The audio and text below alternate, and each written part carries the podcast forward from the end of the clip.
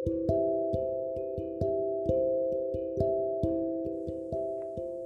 friends, selamat datang di episode 4 Walaupun jedanya cukup jauh dari episode sebelumnya Tapi nggak apa-apa kan? Yang penting sekarang gue udah upload episode keempatnya. Yap, uh, langsung aja ya. Seperti yang udah gue tulis di judul Kali ini gue mau coba cerita tentang gak ada yang namanya kebetulan. Percaya gak sih teman-teman, apa yang pernah terjadi sama diri sendiri atau apa yang terjadi saat ini pasti ada maksud di balik itu semua.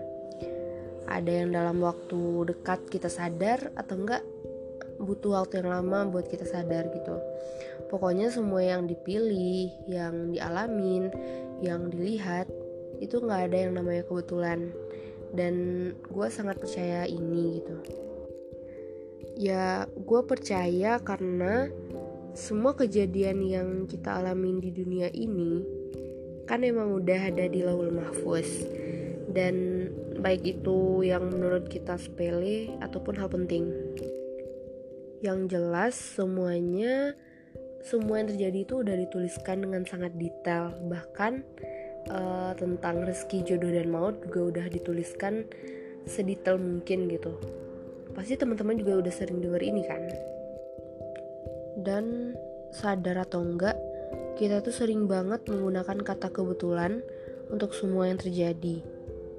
Uh, contoh simpelnya itu kayak misal teman-teman lagi ada masalah tapi nggak tahu mau cerita sama siapa dan kebetulan ada tuh temen yang ngajak makan atau cuma sekedar minta temenin jalan-jalan gak jelas. Atau enggak gini teman-teman lagi kangen sama seseorang. Misalnya orang tua nih. Terus pasti deh nggak berapa lama abis itu ada telepon masuk. Pernah kan ngalamin kayak gitu? Apakah itu kebetulan? Ya enggak lah percaya deh itu bukan kebetulan itu salah satu kode dari Tuhan kalau ia sedang bekerja dan selalu memperhatikan umatnya. Terus um, misal lagi nih, uh, teman-teman lagi jalan-jalan ke mana gitu. Kadang suka ada aja tuh hal-hal yang bikin kita ngerasa sedih atau iba.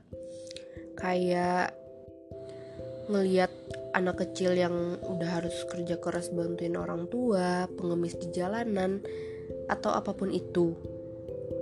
Yang sebenarnya itu juga tanda buat kita supaya makin banyak bersyukur dengan kondisi yang ada. Karena nggak semua orang bisa seberuntung kita. Setuju kan? Terus uh, juga tentang perkenalan atau pertemuan dengan seseorang nih juga nggak ada yang namanya kebetulan.